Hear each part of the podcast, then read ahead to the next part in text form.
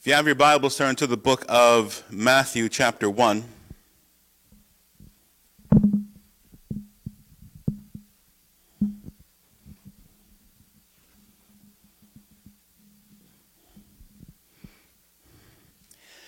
Over the next few weeks,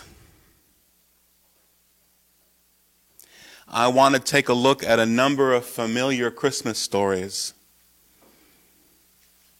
and see how we can apply them. They seem like simple stories, but how we can apply them to our lives, especially in this year that the phrase keeps being said this is a year like no other. but even in this strange and challenging year, we're still, as the days progress closer and closer to the 25th, you're probably going to hear a phrase over and over again from friends, from family, from people you just pass Are you ready for Christmas? Now, I believe when people ask that question, what they're asking is Have you put up all your decorations? Have you finished your Christmas shopping? Have you mailed out all your Christmas cards? Have you scheduled and put in place all your various holiday plans? Even in a year like 2020, we're probably going to get many of those same comments. Are you ready for Christmas? And this season can become so hectic. So much preparation has become required for us to be quote unquote ready for Christmas. Yet when I ask the question today, I'm not asking any of those things. I'm asking a different one. I'm not asking about your activities or your agenda or is your holiday calendar already in place. I'm not asking any of those things. I'm asking about attitudes. I'm asking about something deeper that goes into our heart. Now, so many will say year after year, because of various things going on in their lives, or specifically in this particular year, all that's going on globally, I just seem, can't seem to get into the Christmas spirit. So, with all this as the backdrop, I want to look at what Christmas really means as we head into this particular holiday season. For you see, Christmas is a list of very simple things. It starts with God becoming a human being, God becoming one of us. God expressed his love by living among us and walking with us and talking with us. So, as we enter Christmas 2020, what are the right attitudes so that we can bring, quote unquote, Christmas into our homes and our hearts and be truly ready for Christmas? Matthew chapter 1, beginning reading in verse number 18. Now, the birth of Jesus Christ was as follows. After his mother Mary was betrothed to Joseph, before they came together, she was found with child of the Holy Spirit. Then Joseph, her husband, being a just man, and not wanting to make her a public example, was minded to put her away secretly. But while he thought about these things, behold, an angel of the Lord appeared to him in a dream, saying, Joseph, son of David, do not be afraid to take to you Mary, your wife, for that which is conceived in her is of the Holy Spirit. And, uh, commanded him and took to him his wife. And he did not know her until she had brought forth her firstborn son. And he called his name Jesus. As we begin this holiday season, this Christmas 2020, and look at an example of how we can follow to have the attitudes we need to have, I want to look at an unlikely model Joseph. I submit that from this story, it is Joseph who can teach us so much about the attitudes and the mindsets and the things inside of us that can make Christmas real for us and perhaps real for other. First, one of the things Joseph teaches us is to accept God's will, whatever it might be. Joseph teaches us to be open and be willing. Continue his successful business as a carpenter, and then his bride comes to him and says, uh, Hun, I'm expecting a baby. the thoughts that must have gone through his mind. You're expecting a what? I thought you loved me. How could she be unfaithful to me? See, by all appearances, what was being presented in front of him, she broke a bond that existed between them in their betrothal. So, what do I do now? Yet, what's interesting to me about this story is that the news of this, which had to be shocking to Joseph, did not change his feelings for her. He still loved her. He had no desire to shame her publicly. He had no desire to embarrass her in front of everybody. And verse 19 tells us why. Because he was a just man. He was an honorable man. So we need to be careful in thinking that the world revolves around our schedules and plans because, church, it doesn't whether seasonal plans or life plans, oftentimes things can go in a very different direction. Now, according to the law of Moses, Mary, the penalty for what was what appeared to be obvious of her being with child and not being with a husband, and Joseph was not going to claim that it was his, which was a good thing because it wasn't. The penalty under the law was that she would have been stoned to death which is why Joseph still extended himself to protect her. He wanted to put her away, but privately. He still wanted to end the relationship, but do it in a way that wouldn't cause her harm. But God intervened. I love those three words. But God intervened. How many things, how many situations, how many areas of our lives have happened and gone in a very different direction because God intervened. Many of us are here today. Many of us are whole today. Many of us are well today. Many of us are provided for today because God intervened. God intervened and gave Joseph a dream. And the essence of the dream, although there were specifics in it, which we'll get to, the essence of the dream was Joseph, trust me. Trust God. You may not understand what's happening, but everything's going to be okay. How many of us can say we understand everything that God does? Please don't raise your hand. And Joseph trusted God. For so many of us in all of our lives, what follows that phrase that I trusted God is usually good things. Now, the circumstances may not always be good, but trusting God is always the best path forward, the best way to move in life, and the best way to have what He wants for us. Joseph yielded his life to the will of God. Now, Joseph wasn't just being asked to have faith. We often use that phrase, well, just have faith. He wasn't just being asked to have faith, he was being asked to live by faith to walk in faith. He was being asked to trust God when the situation made absolutely no sense to him. Even with all the questions that must have remained, he trusted that God, God's will was best. And we can learn that from Joseph today. Can we trust that God's will, not if, when we don't understand it, when we don't have the ability to comprehend, Lord, what in the world are you doing?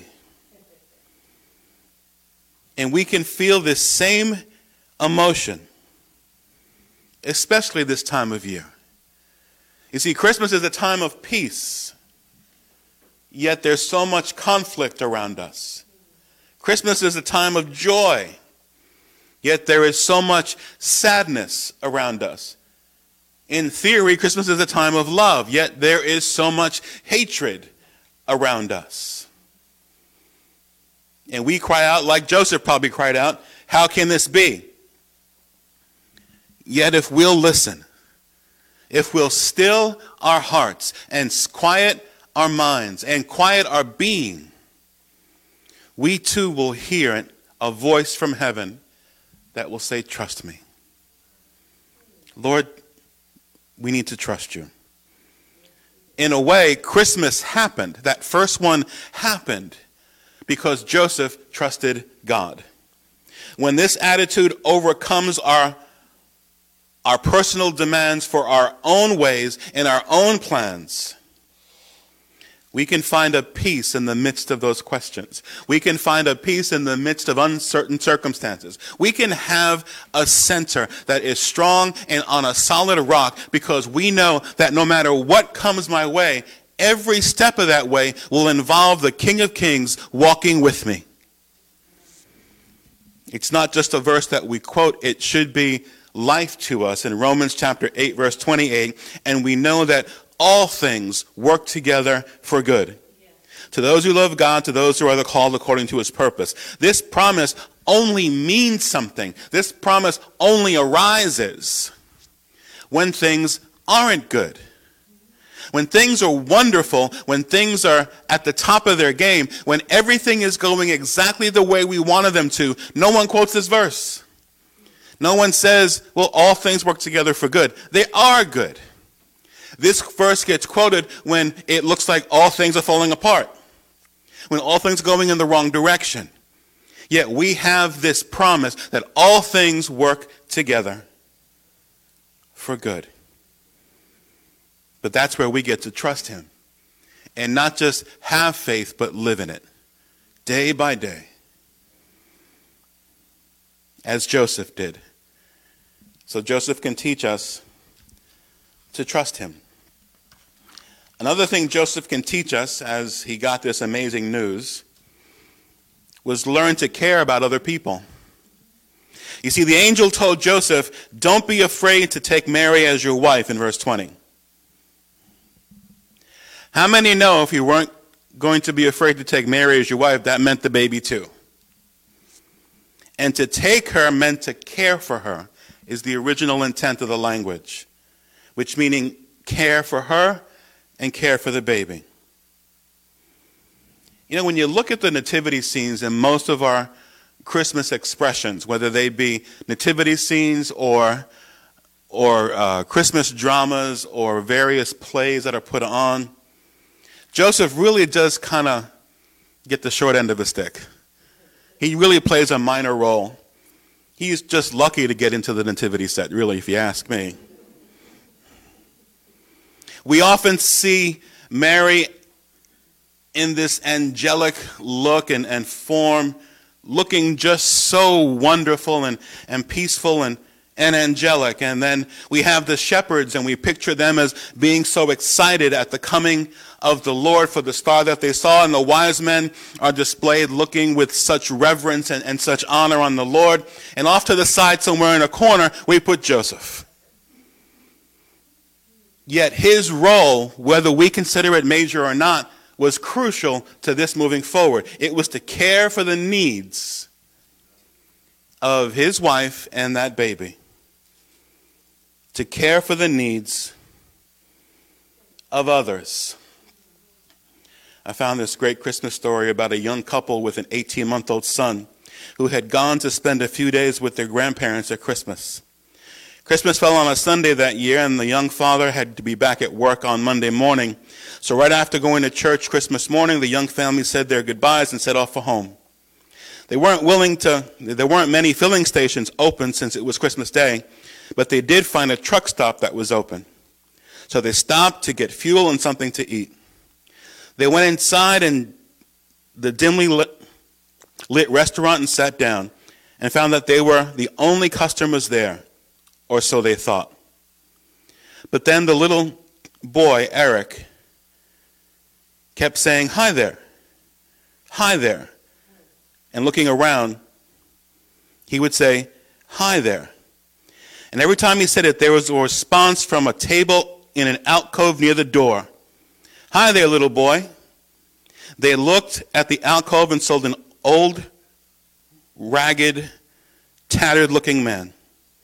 His shoes had holes in them. His toes actually stuck out. He had an old hat tilted to one side, and his face was unshaven. And when he smiled, it was revealed that all his teeth were gone. And yet, for some reason, little Eric was attracted to this old man. He kept saying, Hi there.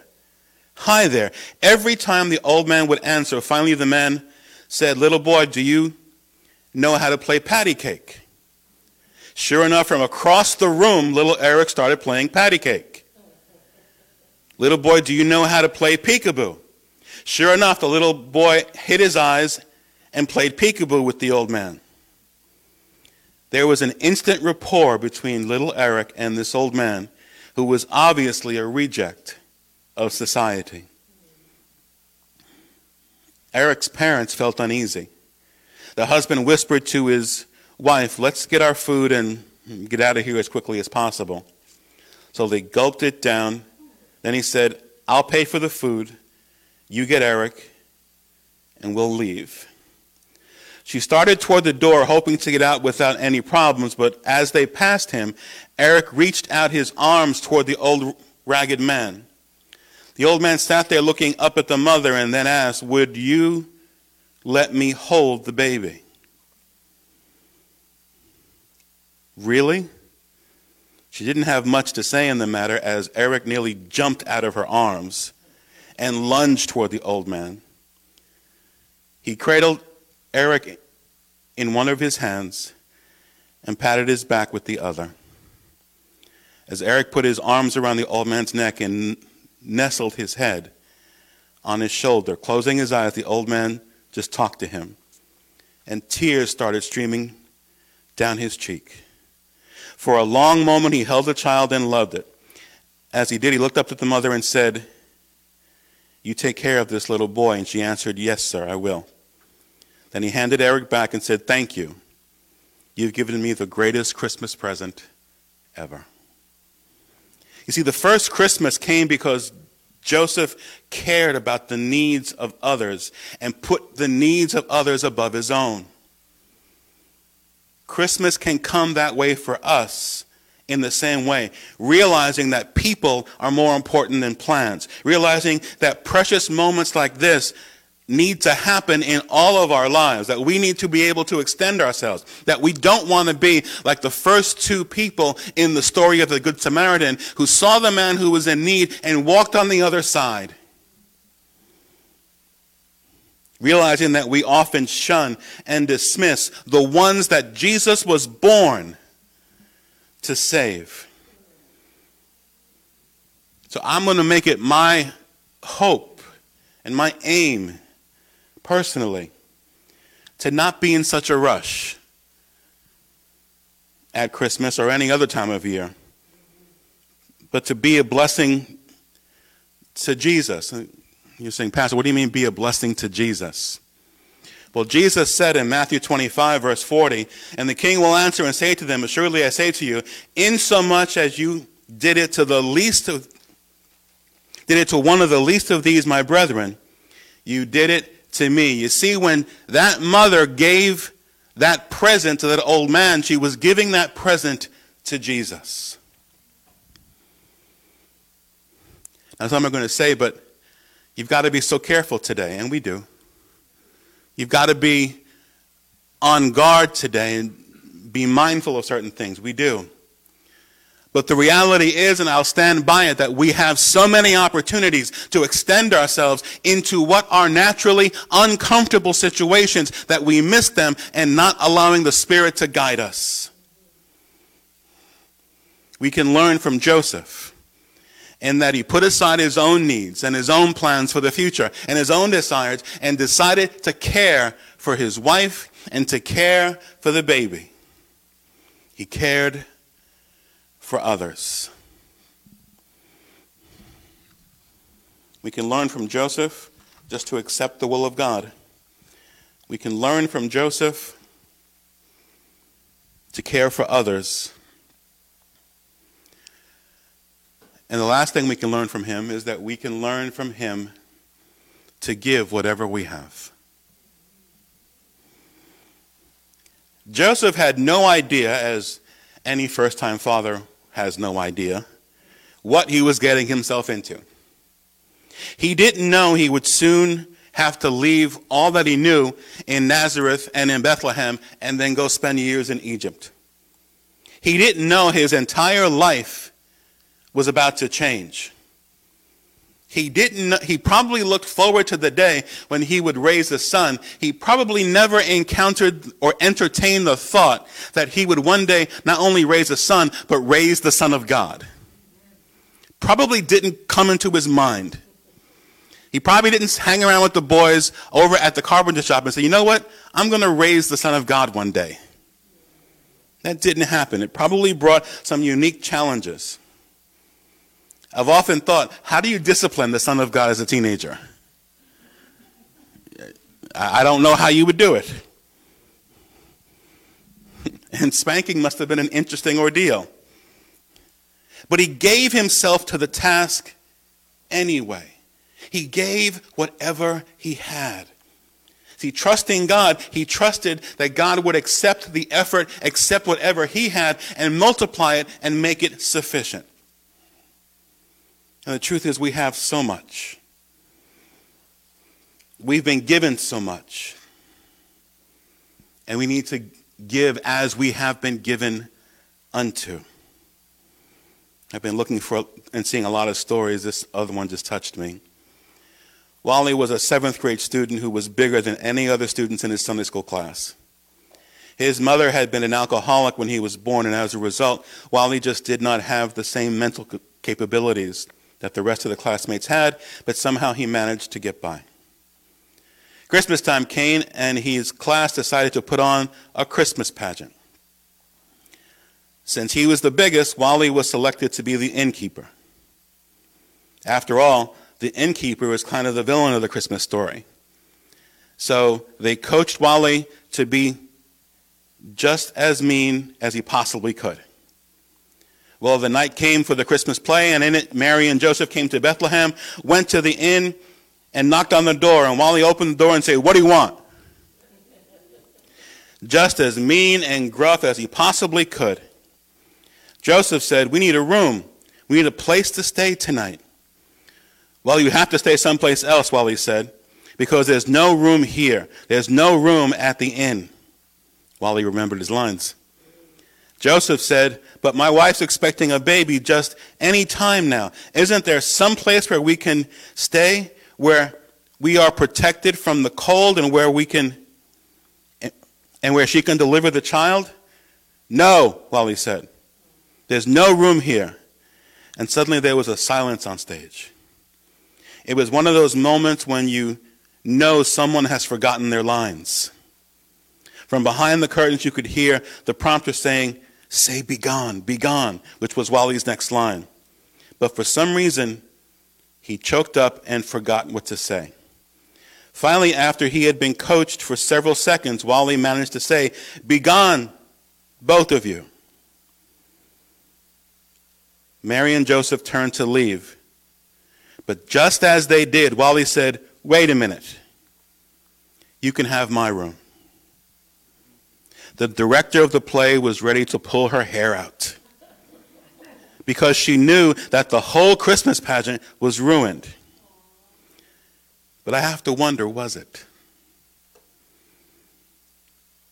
Maybe Wally, better than anyone else, commuted the real, communicated the real spirit of Christmas. You can have my room.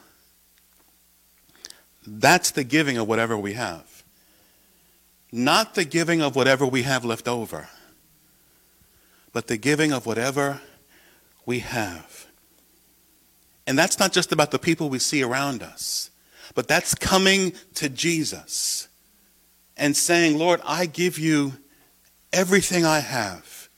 Not just the time I have left over, not just the money I have left over, not just the part of my heart or part of my mind that is left over because I have other things to do, other things to think about, other things to take care of.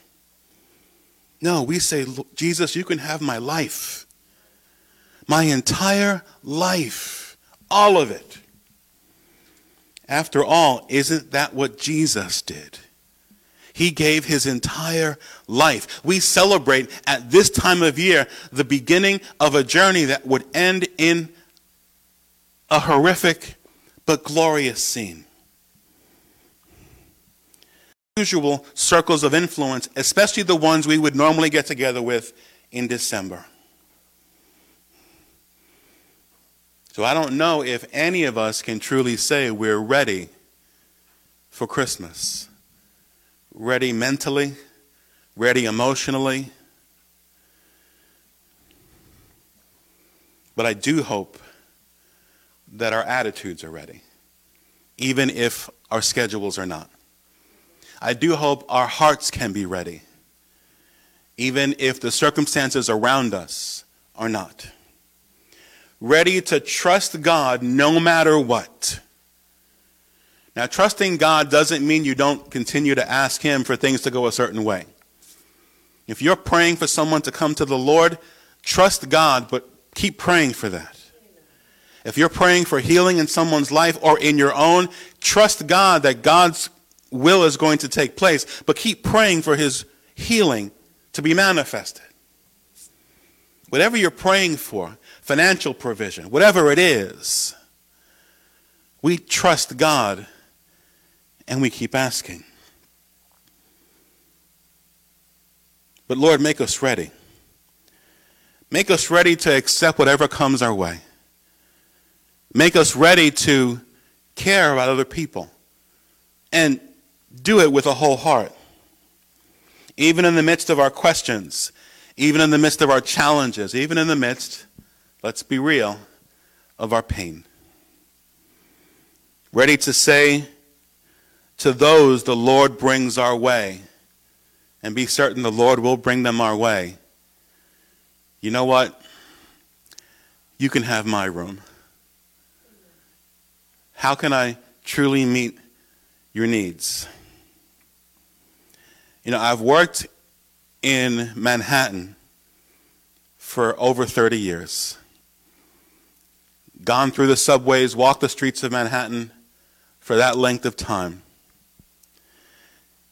And recently, in one of our video conferences at works, one of the guys before the meeting was starting was asking, Do you miss anything about the city? Do you miss anything about the city, especially at the upcoming time of year? And yeah, New York City gets a whole, a whole lot prettier in December. Especially, we were at Midtown, so we weren't far from Rockefeller Center. And someone said, Yeah, even the commute into work seemed more pleasant. And I piped up and said, I do not miss the Long Island Railroad at all. But it's dawned on me over the last couple of days. Those I would see in the subway stations, huddled up on the side, that in full disclosure I just often ignored. I wish I could see them now, as the Lord has begun to work on my heart, and perhaps do something in their lives. But again, Pastor, this is 2020. We've got to be so careful. Yes, please be careful. I want everybody who's listening to me right now to please be careful. But being careful doesn't mean we have to not care. We can still care while being careful. To tell people, you can have my room. How can I help? You can have my lunch. What we need to do. If we're going to extend ourselves and make this season what it can be, then one of the examples we need to follow is that of Joseph, the most insignificant part of the nativity scene. I've even seen nativities that had Mary and the baby and the donkeys and the sheep and the wise men and the shepherd, but no Joseph.